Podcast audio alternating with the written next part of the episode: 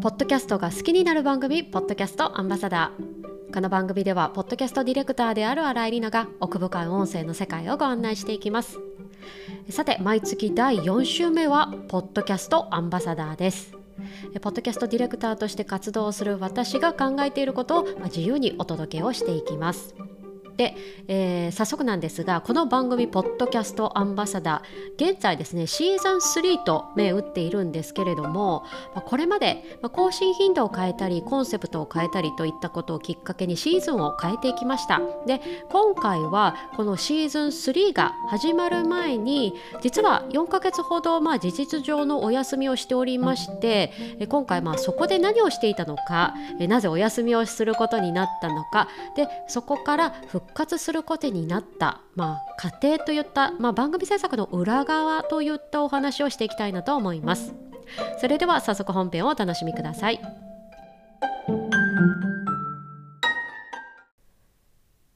さて今回はこの番組ポッドキャストアンバサダーの制作の裏側的なお話です。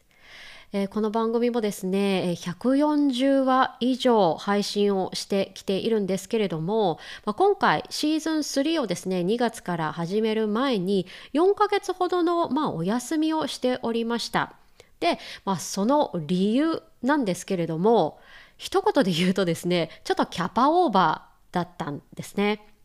当時実はポッドキャスト、まあ、音声番組含めて、まあ、4本毎週作っておりました。これですね結構時間きっちきちだったんです。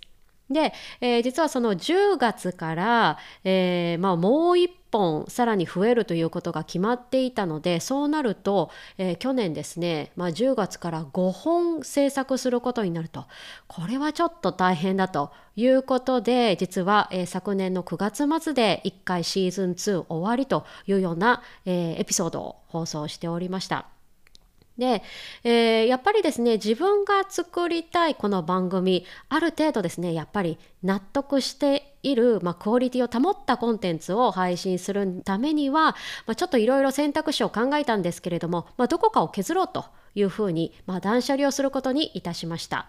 で、えー、最終的に、まあ、ちょっとこの番組をお休みをしてですね、まあ、ただ再開できる選択肢は残しておこうということで、まあ、当時は不定期配信に変わりますというようなご案内をしておりました。まあ、これがですね、まあ、かれこれ4、5ヶ月前ですね。で、えーまあ、このポッドキャストアンバサダーお休みした翌月からすぐ始まったのがニュースコネクトです。まあ、これもしかしたら皆さんも聞いていただいてるかもしれないんですけれども、まあ、ニュース番組なんですね。で、まあ、これが一つ加わったんですけれども、えー、その後にですね実はちょっとポッドキャストアンバサダー再開できるかなというような兆しが見えてきました。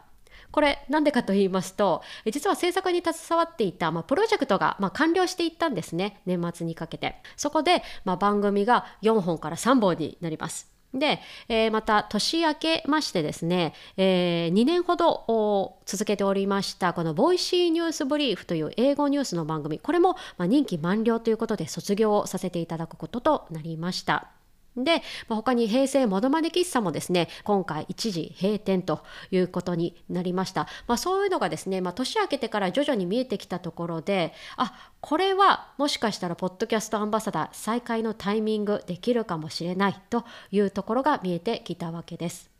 で、まあ、今回このシーズン3であるポッドキャストアンバサダー今年の2月から開始なんですけれども、えー、まあ実はこういった背景がいろいろありましてですね、まあ、1月の頭ぐらいから着々と計画を始めていきました。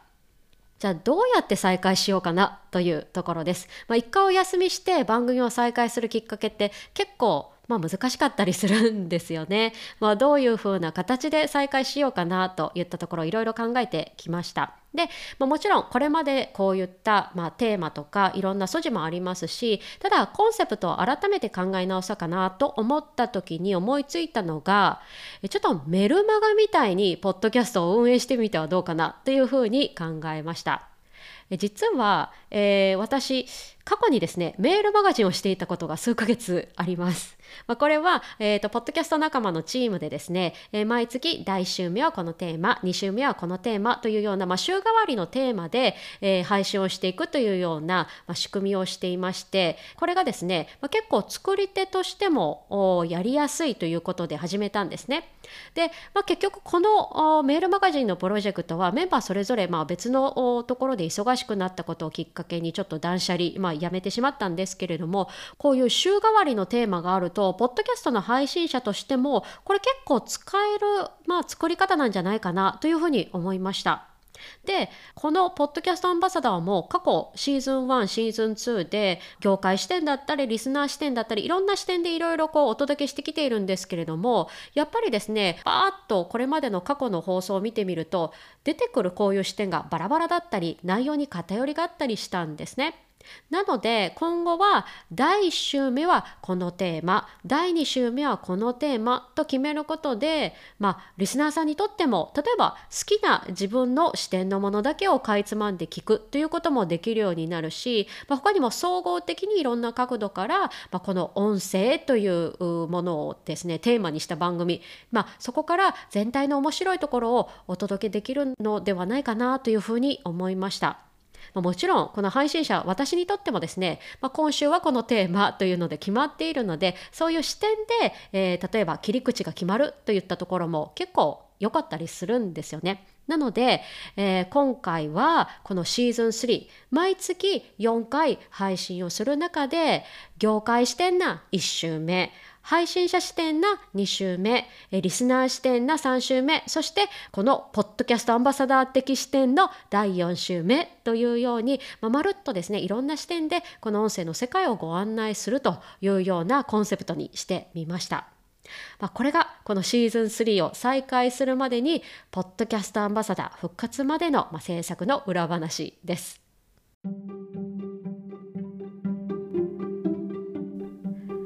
さて今回はポッドキャストアンバサダーということでこの番組の制作の裏話をお話ししてみました。私もですね、まあ、いろんなポッドキャスト、まあ、好きでやっぱり聞くんですけれども本当にテーマも構成も十人十色で、まあ、その番組ごとの面白さってやっぱりあるなと毎回つくづく思います、まあ、そんな制作の裏話とか始めたきっかけなんかを実はこの番組のシーズン2で他のポッドキャスターさんに毎月ですね定期的に、まあ、ゲストをお招きして、えー、お伺いしているインタビューシリーズがありますのでもしポッドキャストの中の人の話が気になる方はぜひ遡ってですね聞いてみていただけると嬉しいです。さて次回は3月に入ります。ということで第1週目のテーマまたやってまいります。こちらはポッドキャストニュースです。音声業界の注目の話題や最新のリサーチなどをご紹介していきますのでぜひお楽しみに。この番組ポッドキャストアンバサダーでは感想やコメントをお待ちしております。ツイッターでハッシュタグポッドキャストアンバサダーとカタカナで投稿ください。また番組概要欄にあるお便りフォームからもお待ちしております。この番組は Apple Podcast や Spotify など各種プラットフォームで配信しております。よろしければぜひフォローや評価もお願いいたします。